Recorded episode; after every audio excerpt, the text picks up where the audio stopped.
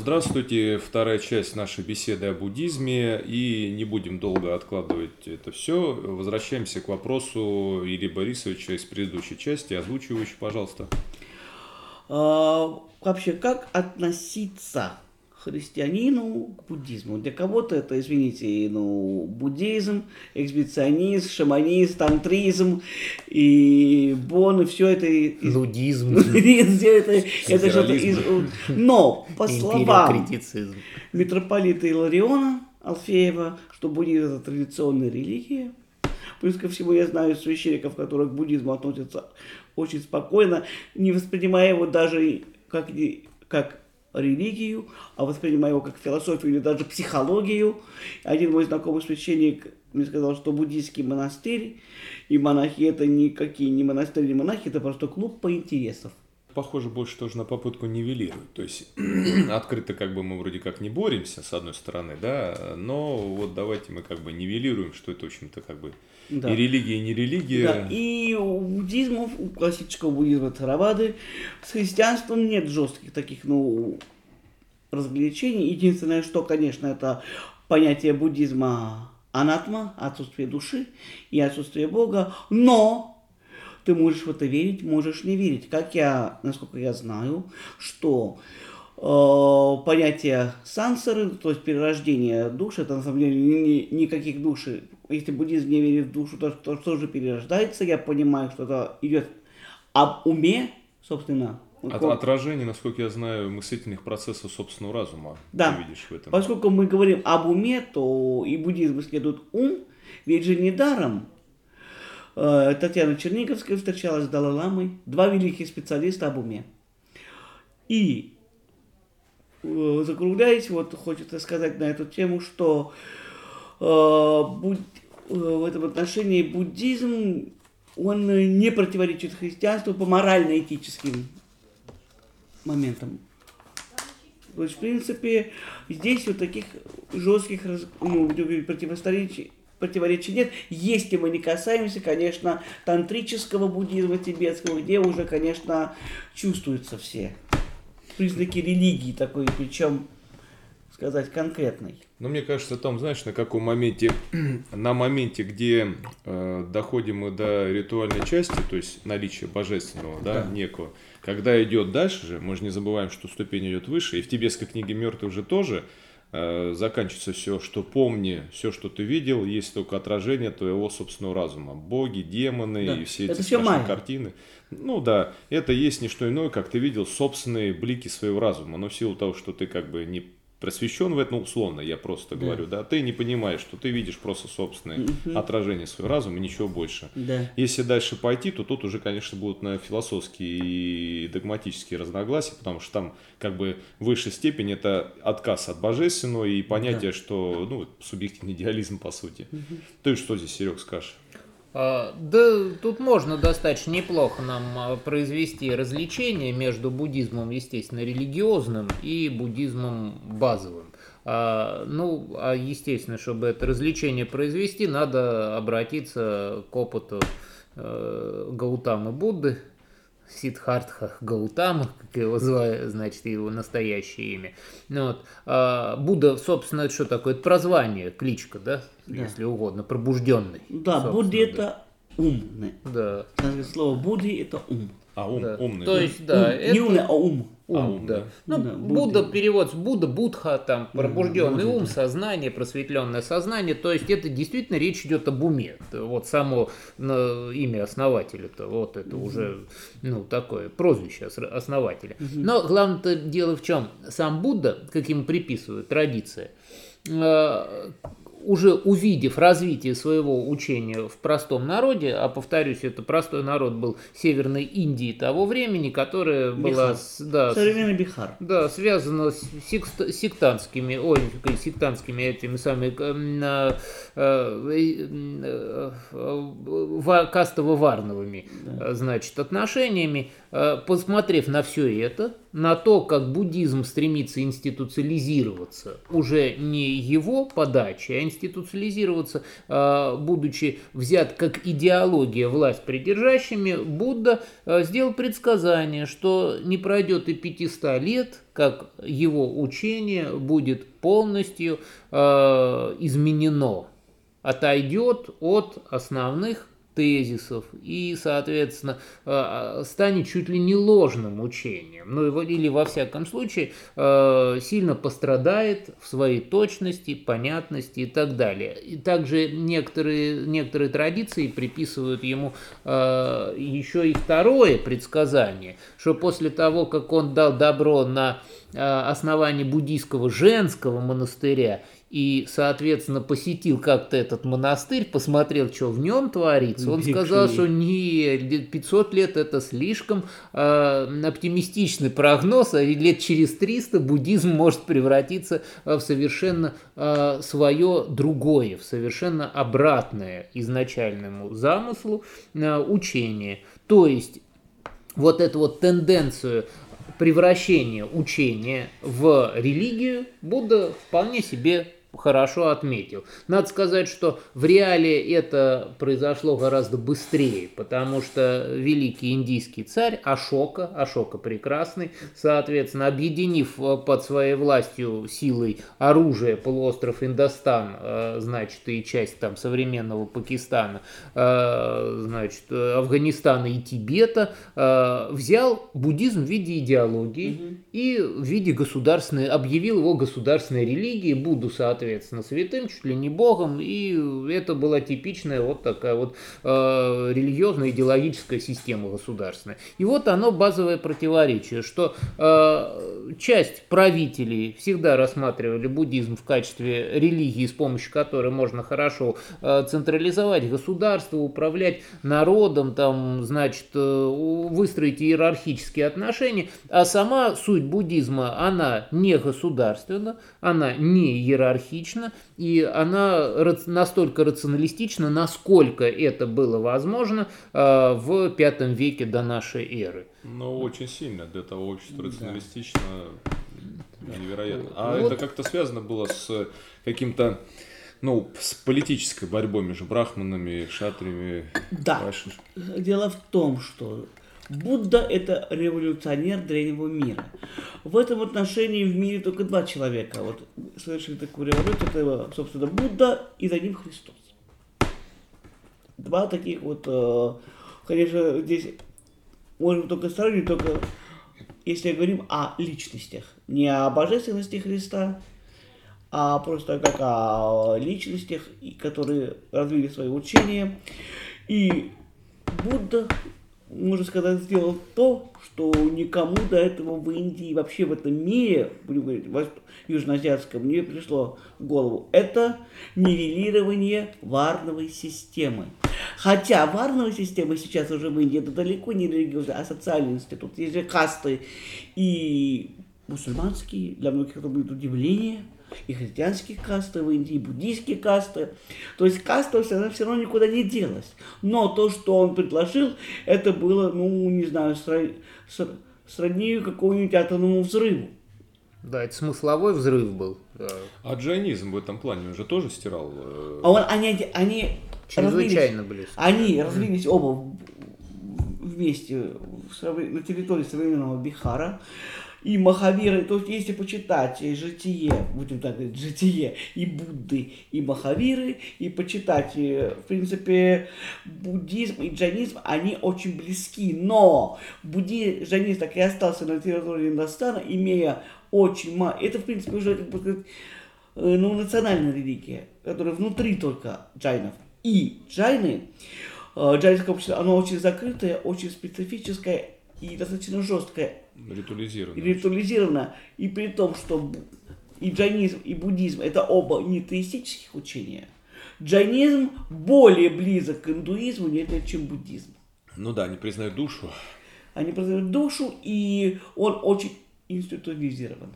Джайнизм, то есть э, и джайнизм не сумел покинуть пределы Индостана.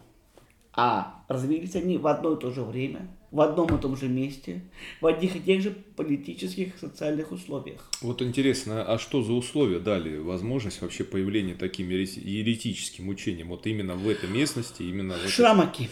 Были, так, была такая секта шрамаков, отшельников. Вот они, в принципе, и толкнули. А потом, почему это возникло? Социальные какие причины? Социальные, то, что, в принципе, развитие брахманизма который уже достиг такого уровня, что... А забываем, что Бихар это тот того место, где было очень много аборигенов. И сейчас бихарцы, у них даже на лице написано, что «Привет, мы бывшие аборигены». Э, кстати, я напомню, слушайте наш э, выпуск, самый первый, посвящен Индии, где про аборигенов, туземцев рассказывается, что Индия это не просто, вот, как мы принято считать, Индия из фильмов, да, то есть там есть свои туземцы-аборигены, а все население нынешней Индии в больших количествах это пришедшие уже извне, не, не только Индарии. Вот, и поэтому это, конечно, они понимали, что они находятся ну, в более низком положении. В дальнейшем в буддизм стали обращаться те, кто не хотел. Будда, на смену буддизма пришел ислам. И все равно ни то, ни то, ни то, ни то не вышло за пределы кастовости. Сейчас вот уже Амбетск, Амб, э, будет период Амбедкара, ну это индийский политик, неприкасаемый, создатель индийской конституции, который фактически уже божество чуть ли не второй человек после Будды для аборигенов, он массово в 1956 году в Нагпуре совершил дикшу, то есть объявление в себе буддизма, разработал свое направление буддизма. Мне оно непонятно, сразу говорю. Называется это Наваяна, то есть новая колесница. Он переосмыслил учение Будды полностью, написал свою книгу, которая считается священной у них. Опять же, поясняю, что последователи упасаки и упасики этого учения это неприкасаемые малообразованные люди, по, по большей части. Ну, соответственно, специфика, наверное, изложения. Конечно, да? специфика изложения. И оно такой уже имеет народный характер и менее интеллект, наименее, наверное, интеллектуальное из всех направлений буддизма. Наименее интеллектуальное. Это даже больше политическая сила, политическая партия, полити... здесь уже больше роль политики, нежели чем философии либо религии. Ну вот ты хотел как раз расспросить про моменты психотерапевтические и про буддизм уже вне регионов Индии и Тибета. Конечно, Про да. сон, чань, да. дзен, тхен. И это мы, мы сейчас говорим, в принципе, про вот если говорить про Индию, сейчас Индии представлены две ветви буддизма. Собственно, тибетский буддизм и буддизм Наваяна, вот этот Махараштра. Угу. Причем 87% буддистов это Наваяна. Так вот, мой вопрос такой по поводу Тхаравада. Ведь же колыбелью буддизма такого классического считать уже все-таки Шри-Ланку, где Санадагаб таких. И в дальнейшем буддизм пошел уже на, вас, на север, будем говорить, юго-восточную Азию. И где становится, в принципе, ну, символом, можно поставить знамя, знак равенства между Таиландом, Бирмой и буддизмом. Даже больше, скажем так, сейчас ассоциируется буддизм, это кто? Китай, стал да. Э, самым таким э, распространителем буддизма и ну, в Азии, и в мире. Ну, в Китае все-таки, да. в Китае все-таки будем говорить, это Махаяна, великая колесница, а мы говорим про Хинаяну или малую колесницу, которая в Юго-Восточной Азии. Вот там вот мне очень интересно понять, я был и в Таиланде, и в Камбодже, и на Шри-Ланке, где популярно монашество. Вот как люди, которые можно их считать буддистами? Я сейчас поясню, о чем я говорю. Дело в том, что в Тераваде считается, что ты должен стать монахом, чтобы добиться архатства, то, чтобы выйти за пределы сансары.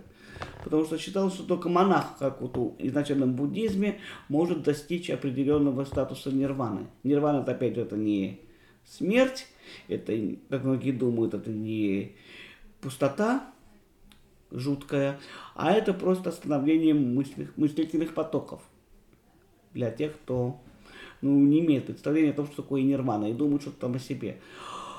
И, и вот мне вот интересно понять, что люди, женщины там, которые приносят, помогают там в монастыре там принести еду там монахам, которые выходят, а являются ли они буддистами, потому что можно их назвать, потому что все-таки, если они не могут в этой жизни стать монахами или добиться чего-то, то кто они в таком случае? Мгм. А, Отличный вопрос. Дело в том, что благодаря этому вопросу мы очень хорошо сможем проанализировать разницу между двумя базовыми направлениями буддизма, а именно Махаяна, Великая Колесница, и Хинаяна, она же Тхеравада, э, это Малая Колесница. Ну, значит, Махаяна распространена через Тибет, соответственно, Э, вот, наши буряты, калмыки, тувинцы, это Махаяна, Китай это в основном Махаяна, действительно это так, а Хинаяна это Тай, Вьетнам, это Шри-Ланка, это Индонезия, Камбоджа. Это, это Камбоджа, это некоторая часть э, юго-западного Китая, в части провинции Юнань, Да. ибо она населена тайскими народностями, Гуйчжоу там тоже Хинаян, Лаос. Лаос, само собой, То, что Вьет- ближе к да, вьетнамские общины, допустим, на острове Хайнань, там китайском Кхмоны, в известной мере э, есть хинаянисты среди них, хотя они и традиционных верований придерживаются. Ну, в общем, то есть есть такое достаточно четкое разделение. И это разделение основывается на понимании, как может достичь просветления. И вот, соответственно, Хинаяна в этом смысле подходит несколько более строго к вопросу достижения просветления, а именно а, лишь только приняв монашеский обет, человек может в конечном счете реализовать а, вот эту вот кристальную чистоту собственного разума, ну, я бы, так сказал, философскими словами, осознать свое сознание. То есть мы, а, ведь это действительно труднейший вопрос, в принципе, философии, да и, наверное, человека, понять самого себя, да, со- осознать сознание. И вот, а, то есть, как оно работает, в чем его суть и вообще, как с ним справляться. Мы являемся рабами своего сознания за счет множества желаний, там, значит, противоречивых.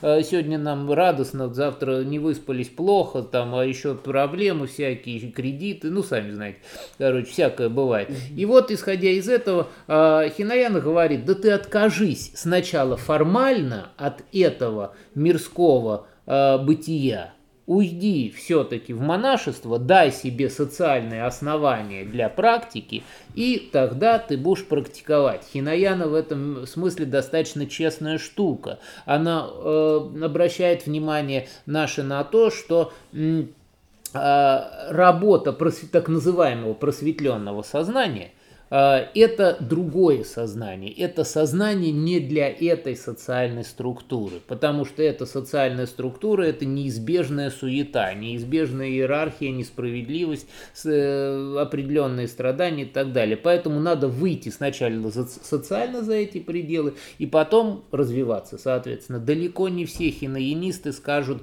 э, и вообще они не будут вас убеждать, вот по моему общению с этими ребятами в провинции Юнань, там, значит, с вьетнамцами я, ну, к сожалению, в Юнань я хоть по-китайски, там через переводчика, но общался достаточно плотно, А они говорят, да не надо советовать людям сразу вот уходить в монашество. Не-не, до этого надо самостоятельно дорасти, и если человек достигнет вот этого состояния архата, просветленного, он делает это самостоятельно, и он не должен делиться, и тем более пропагандировать это просветление через монашество среди других людей. До этого надо дорасти за счет причинно-следственных кармических связей.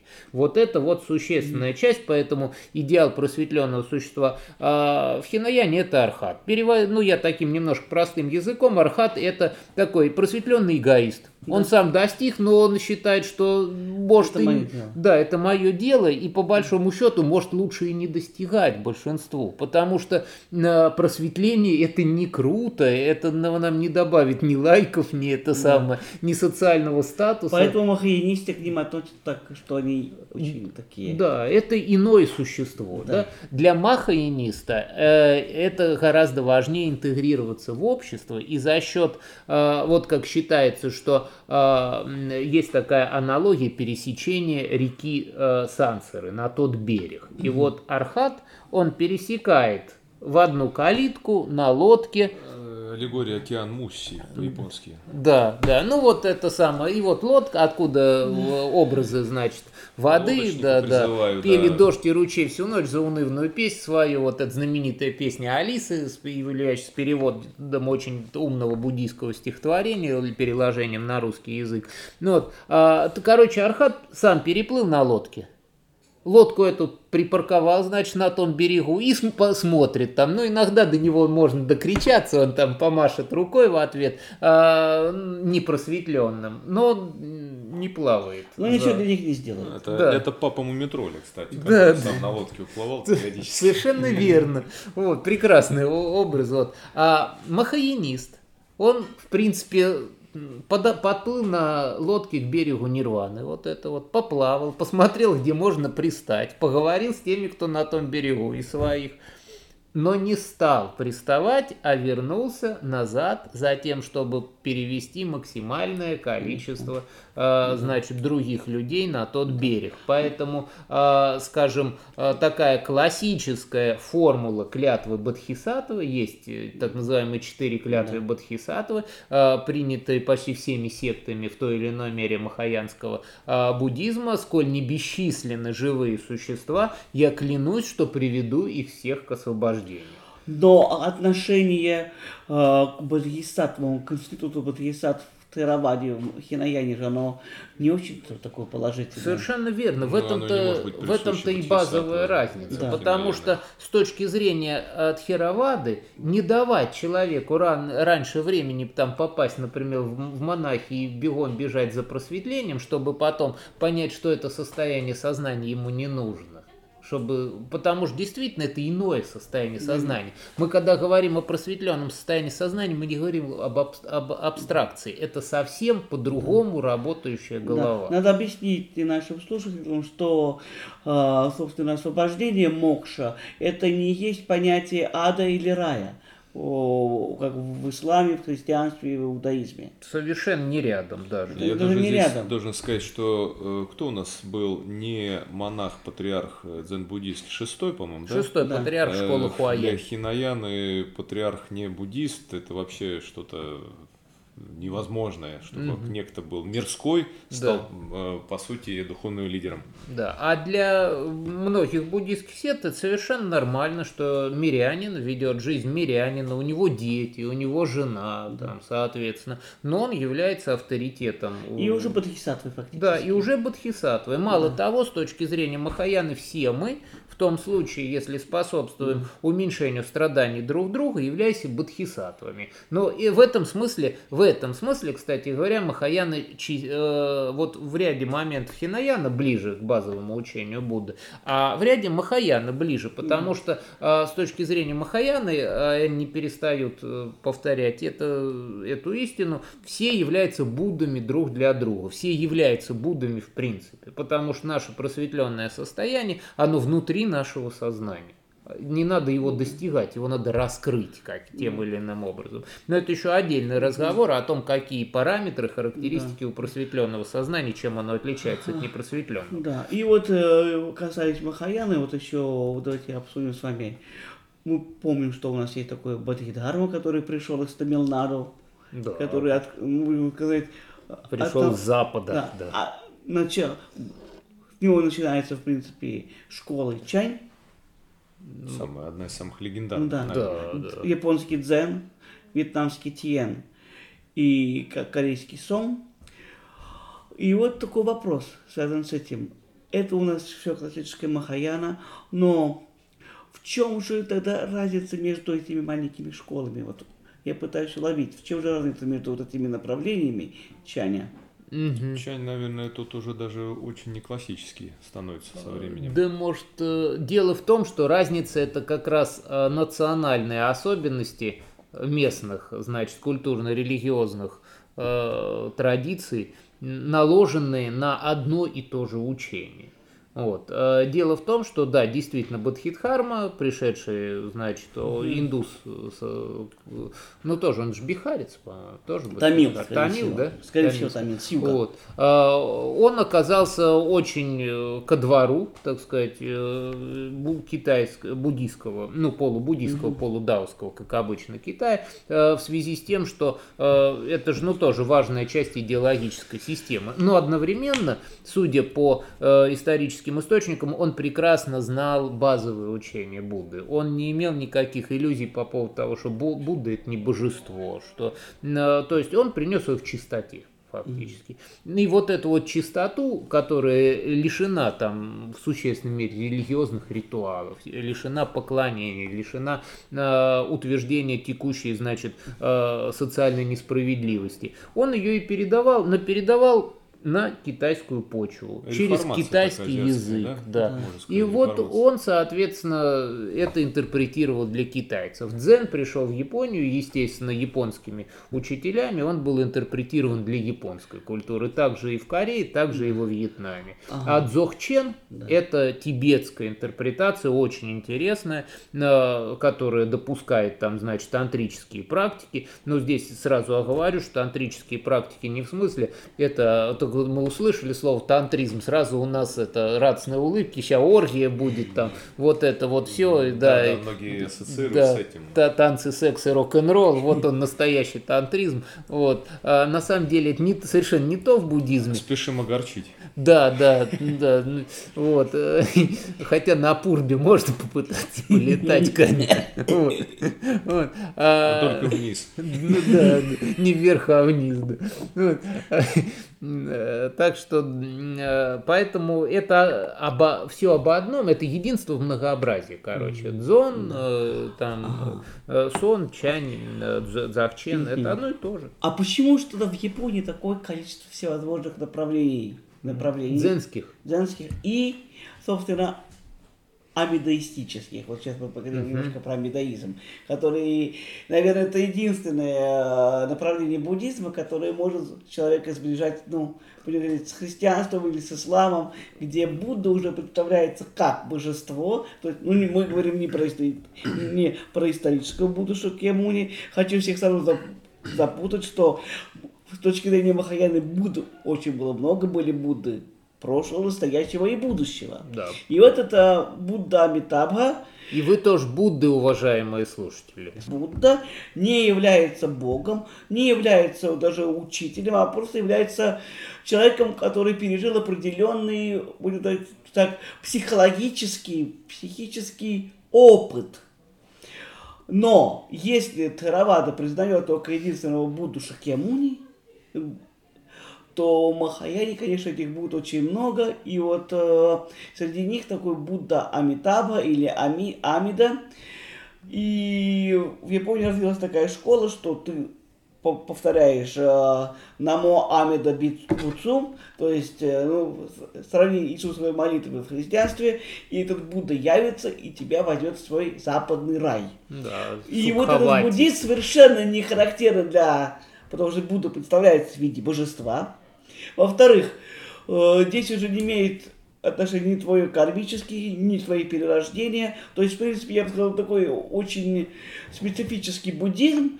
И я думаю, не без этого в Корее со временем ну, стал распространяться протестантизм, и Корея становится... На этой подоснове. На этой подоснове я... становится христианским государством. Кстати, здесь немножко скажу, что здесь, наверное, в Японии это связано с социально-экономическими вопросами становления самурайства ну, вот сёгунат, и буддистов в их среде больше развился на фоне синтоизма, да, там. Конечно, да. И, э, и, кстати, я про христианство хотел сказать, потому что в Японии, опять-таки, под влиянием э, португальцев и иезуитов христианство также появилось, и, собственно, оно даже там существует. В принципе, ну, не забываем про Николая Японского, Касаткина, который, ну, который изучал все. знаменитый Василий Ощепков, один основатель самбо и дзюдо в России.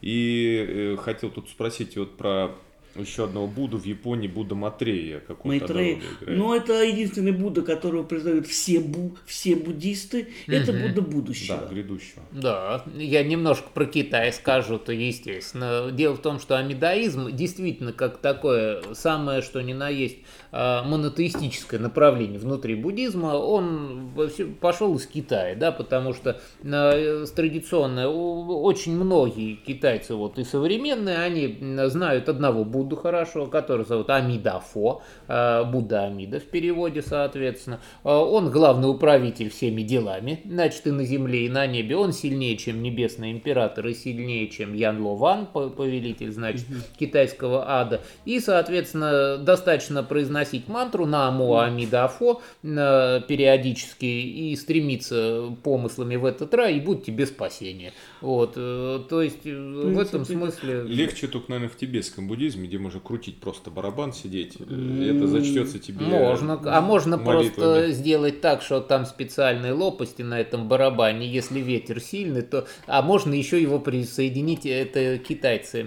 значит, буддисты китайцы, переехавшие в Тибет. Э, лайфхак мне рассказали, значит, ребята, что можно еще это дело, молитвенный барабан, присоединить к ветрогенератору. То есть одновременно он будет тебе и просветление, уважаемые Прямом слушатели. Да, имейте в виду, как, как надо делать. Значит, ветряк поставили, нарисовали буддийские мантры, если что, скажите, я подскажу, какие. Ома там, да, ума не под махом, там, значит, да. можно стослоговую, да. вот, и все у вас будет автоматически работать. Да. Вот. И светский светофор, да. повесьте это. Да, так что, да.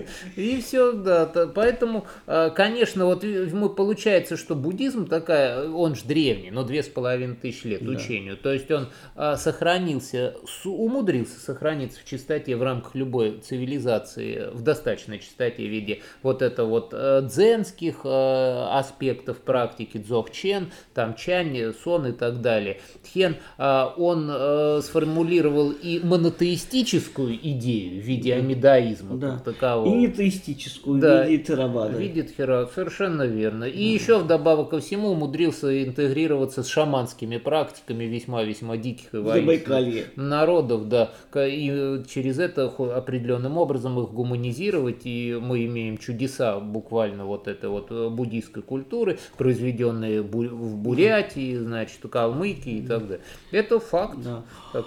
Ну, вот сейчас давайте перейдем немножко к теории и практике по, по поводу что же читают буддисты? Вот э, давайте поговорим с вами о Трипитаке какую роль она имеет в Махаяне Трипитака, и почему корейская Трипитака такая здоровая, что там не знаю сколько, а сама Трипитака у... Не сильно большая. У, у, у анкийцев, у сингалов, у бирманцев она такая, ну, ну изречение Будда, да. По -по Поясни Трипитака для слушателей. А, да, собственно, немножко давайте мы о книжной мудрости, хотя не такая книжная. А, дело в том, что буддийский текст – это не абстрактная философия, это уже а, примененные истины, так называемые четыре благородных истины, примененные через те или иные пояснительные тексты к реальной жизненной практике. И так вот, главный такой, почитаемый всеми школами, почти что, ну, на, может, Наваяна более оригинально на это да, смотрит, да. буддийский канон – это три питака. Там есть в христианстве Библия, там в исламе Коран, а здесь у нас три питака. Состоит она из трех разделов, то есть это не одна, это не одна книжка, это несколько книжек достаточно много. И, и первый раздел, например, называется «Вина и Питака». Он э, содержит тексты, которые должны регулировать жизнь монашеской общины. То есть это социальный текст, я так скажу, как надо сорганизовать свой образ жизни, чтобы достичь цели избавления от страданий и вот этой вот суетливости, которая является основной причиной. Значит, а вторая часть, собственно, это так называемая сутта Питака – вот. Э, Сутра. Да, э, но это я опять же зачитываю на, на палийском варианте, да. а если санскрит это сутра. Сутра это, собственно, более всего это похоже на, ну, скажем, Э, на Евангелие, на некоторые части евангельских историй, э, от особенности беседы Иисуса с учениками, потому что сутры – это беседы, э, производится понятие сутра больше от сута – нить типа. Нить, да, да, да, но кто-то производит это иные исследователи аст, э, сутка говорящий да. или сутха говорящий, ну санскритские такие да. основы, тут естественно. То есть это беседы Будды э, с теми или иными учениками. В те или иные моменты, там беседа на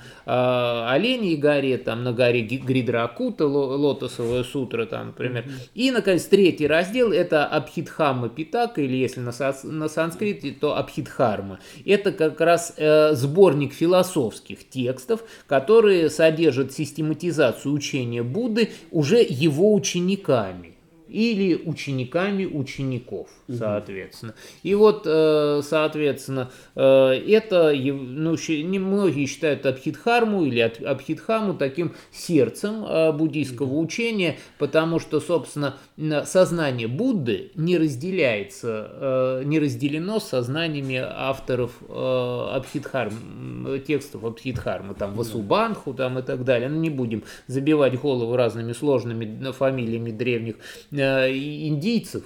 Вот. Но, тем не менее, э, получается так, что если первые два раздела Трипитаки излагают практическое, фактически, учение о достижении просветления, конкретные практики и конкретный образ мысли и социальную организацию для этого необходимую, то э, Абхидхарма как раз разбирает то, как работает человеческое сознание в ходе вот этих практик. То есть это э, тончайший зачастую анализ разных состояний сознания э, от самых затемненных к самым просветленным.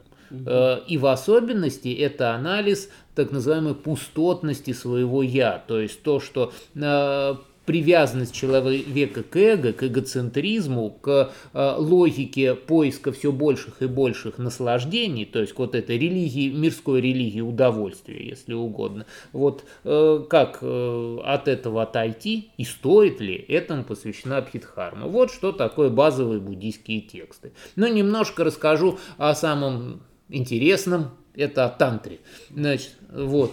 К глубокому, не знаю, наверное, сожалению, тантра буддийская это не то, что Камасутра, да, и вот. Это, это совсем не Камасутра. Да, это, да, совсем не Камасутра. Это, собственно, а, а, что представляет собой тантра, ну вот в, люб, в любимых мной там текстах школы старых переводов, там, например, это а, изложение последовательности ритуальных действий, в особенности визуализации, которые а, сопровождаются начитыванием тех или иных текстов, для того, что эти визуализации, например, визуализация гневных божеств и как они пожирают грехи какие-нибудь, да, вот, это, собственно, визуализация организации э, борьбы внутри сознания для того, чтобы, э, значит, убрать греховные свои побуждения. Ну, греховные не в смысле вот такого какого-то страшного греха перед Богом, а э, то, что нам приносит страдания. Ради более просветленных состояний, более спокойных, более счастливых, мирных, того, чего не хватает так сильно этому э, миру. Конечно, в сто раз лучше визуализировать как какой-нибудь страшный э, зубастый, значит, э, монстр, сожрал э, там какого-нибудь чувака демона войны, чем отправиться на войну и вообще задумать эту войну. Да я уж 500 раз отвизуализирую вот это, если да, еще коллектив научу, лишь бы, чтобы не было войны, как говорится. Вот в этом суть э, буддийских тантр. Естественно, что, э, как говорится, люб... всегда найдется Ржевский, который все может опошлить, да, и, вот, и буддийские тантры очень хорошо легли на всякого рода неформальных э, ребят, ребят, которые полагают, что ну, лучше всего хиппи. Э, да, заниматься, ну, в смысле, проводить подобного рода практики в хорошем таком э, наркотическом угаре, там, ну, и, и интегрировать их с индуистской камасутрой, то есть вся всякое бывает, поэтому, э, несомненно, тан, но тантра не является такой вот классической частью трипитаки. Нет. Да, они не являются Нет. таковыми. Вот, вот, собственно, краткая такая характеристика, базовая базовых буддийских текстов. Да. Потому что в буддизме вообще нет понятия греха в таком плане, в каком мы. Не имеется. Наверное, не нет понятия, точнее бы, греховности. Да, как вот такой, ну, ну да, рано или поздно все мы станем Буддами будущего, да. сущности, да, да сути. Вот. И это мы сейчас говорим про э, есть у нас канон палийский, это Трипитака. Мм. Есть канон у нас китайский, Китайская Трипитака. Ну, есть, да, несомненно. И есть буддийская Трипитака, то есть ганджур. Да. В чем... Тибетская. Тибетская, да. да. В чем разница тех этих Трипитак. М, Это а, раз. Первый ага. вопрос. И сразу же второй вытекающий. Что для этого используют э, дзеновцы? Мгм, мгм. А, значит, разница в основном, опять же, цивилизационная, конечно. А, фактически а, текстов много.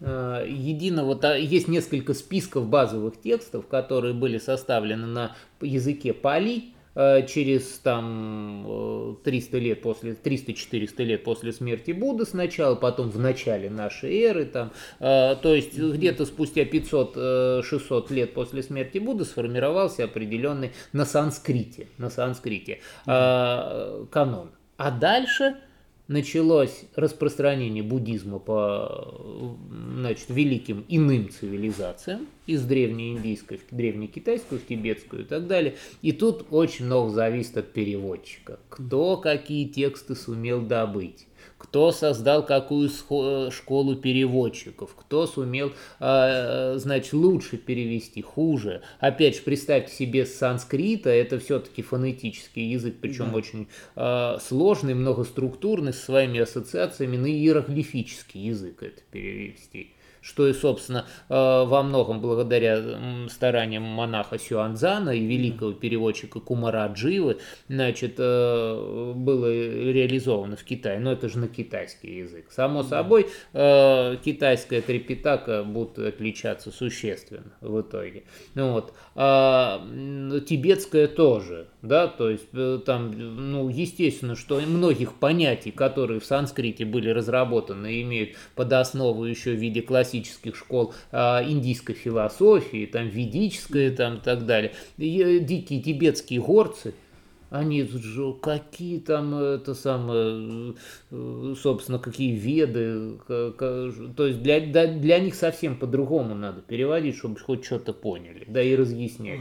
То Ну есть, вот. если мы переводим Евангелие, Библию на другие языки, мы придерживаемся греческого оригинала и даже подставляем, будем говорить, что э, синтаксис греческий делаем, чтобы это звучало адекватно, то здесь такой точности не требуется. Не требуется, да. И мало того, я имел честь, так, не знаю, или счастье почитать Евангелие на китайском языке. Если я с китайского начну обратно переводить, это просто шедевр получится. Это такое очень интересное а, квест фэнтези про Иисуса. Вот. Понятно, то есть э, китайский язык это все-таки другой мир. Конечно, да, это другой смысловой мир, ну, вот, и ну, надо же интерпретировать. Поэтому разные каноны. А э, дело в том, что корейцы еще очень творческие люди к вопросу о том, почему корейская трепетака самая большая, они еще а, свои собственные комментарии туда включили, в общем-то. То есть э, есть же ну, базовые сутры, есть в них комментарии. Они могут быть включаться, могут не включаться. Вот. И вот единого такого вот свирепого канона не существует, потому что не существует единой буддийской организации. Понятно. И следующий, вытекающий отсюда такой вопрос. Как говорят, что вы можете верить в это, можете не верить. Вы можете в это признавать, можете не признавать собственно, сансуру. Вы можете почитать, буду преклоняться перед ним, делать по стороне, можете не делать, можете дома держать статуэтки, можете не держать.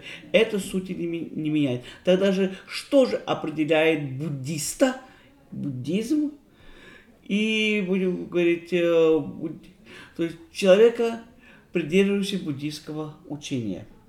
А, Я тут, э, ну, все своими словами э, высказывать не буду, и Лёш, что я не бог весь какой авторитет в этом деле, но э, постараюсь тут сослаться, во-первых, на человека, который в нашей культурной языковой парадигме живет, и во-вторых, э, действительно он, ну, такой серьезнейший практик, буддист, э, относится к школе старых переводов, к школе Нигма, Лама Санам Даджи или Лама Олег, более известный он, э, значит, э, все уважаемый мной весьма э, на территории России и не только, то есть он известен во всем мире фактически, да. Э, И вот что отличает буддиста, это работа с умом как раз. А как выглядит эта работа, здесь я, пожалуй, зачитаю. Даже э, именно из книги э, Ламы, то, что он не, э, не устает повторять каждый раз фактически в той или иной э, форме, когда встречается и проводит, э, значит, те или иные беседы, практики. Вот немножко э, по поводу того, как же эта работа с умом реализуется. Вот если эта работа примерно так и реализуется, тот буддист. Даже если он слово буддизм не знает, про трепетаку будет думать, что это птичка такая. Вот, а, вот. Так что Значит, ну сначала он задает такую проблему, что э, э, у нас э, самая наша большая проблема нашего ума – это цепляться за что-то. То есть мы зацепились за боль. И, исходя из этого, мы увеличиваем свои страдания, переживая, а вдруг всю жизнь будут болеть. Или вот не спит человек, там, знаем, я таких знаю, после чая и вдруг ему приходит в голову мысль ей, что все, больше никогда в жизни не заснул, и паника страшная там случается. То есть это вот цепляние разума, да. Угу. И вот Лама по этому поводу а, примерно пишет следующее. Наш ум можно представить как слоеный пирог, Наполеон. Для того, чтобы добраться до самых глубоких слоев, которые можно считать наиболее близкими к источнику, нужно все оставить, сбросить любое напряжение поверхностных слоев и ни за что не цепляться. Мы же цепляемся за вещи на самом поверхностном слое, за крошки, которыми пирог посыпан сверху.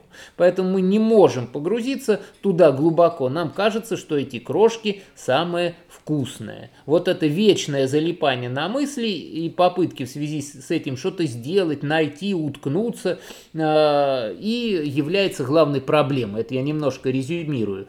Вот, а, значит, а сама практика э, по-тибетски, вот, о которой говорит Лама, это, вернее, скорее результат практики, называется рикпа. Рикпа – это не состояние. В нашем непосредственном опыте обработки информации это тренировка присутствия вне вовлечения в мысли, вне залипания на объектах, с которыми мы встречаемся. Если убрать всю мишуру, которую мы называем жизнью и объективными ситуациями, то останется достаточно узкий спектр объектов восприятия. В этом коридоре восприятия мы постоянно сталкиваемся с какими-то внешними и внутренними объектами органов чувств и мыслями. А наш ум как зеркало. Если проходящий мимо зеркала объект вызывает реакцию зеркала, то это не рикпа. Если объект проходит, а наш ум остался без движения, это рикпа. Там нет никакого состояния, оно не привязано ни к чему, оно просто есть. Это восприятие наша изначальная данность, характеристика, которая ничем не характеризуется, кроме, собственно, чистого восприятия. А то, что называется «я», это наши попытки покривляться в зеркале, чтобы просто не оставить его таким, как оно есть изначально. Вот, собственно, и э, есть такое вот, наверное, сердце э, буддийского учения, если его очистить от религиозной мишуры, от э, попыток там возвыситься над другими за счет участия в э, той или иной иерархии, там, монашеской или иной. Конечно, это, ну, кажется очень простым, только реализовать достаточно сложно. Но, тем не менее, вот буддист от небуддиста отличается именно этим стремлением не залипать я бы сказал, да. Или в свое время, еще первый раз мы, значит, с Лама Олегом встретился, э, он сказал, что самая главная заморочка буддизма это в том, чтобы не было никаких заморочек. Вот. Э, ну, хорошо бы, конечно. То есть познание своего, найти свое истинное я. Да, да. Это, да, совершенно верно. Это зачастую, да. да.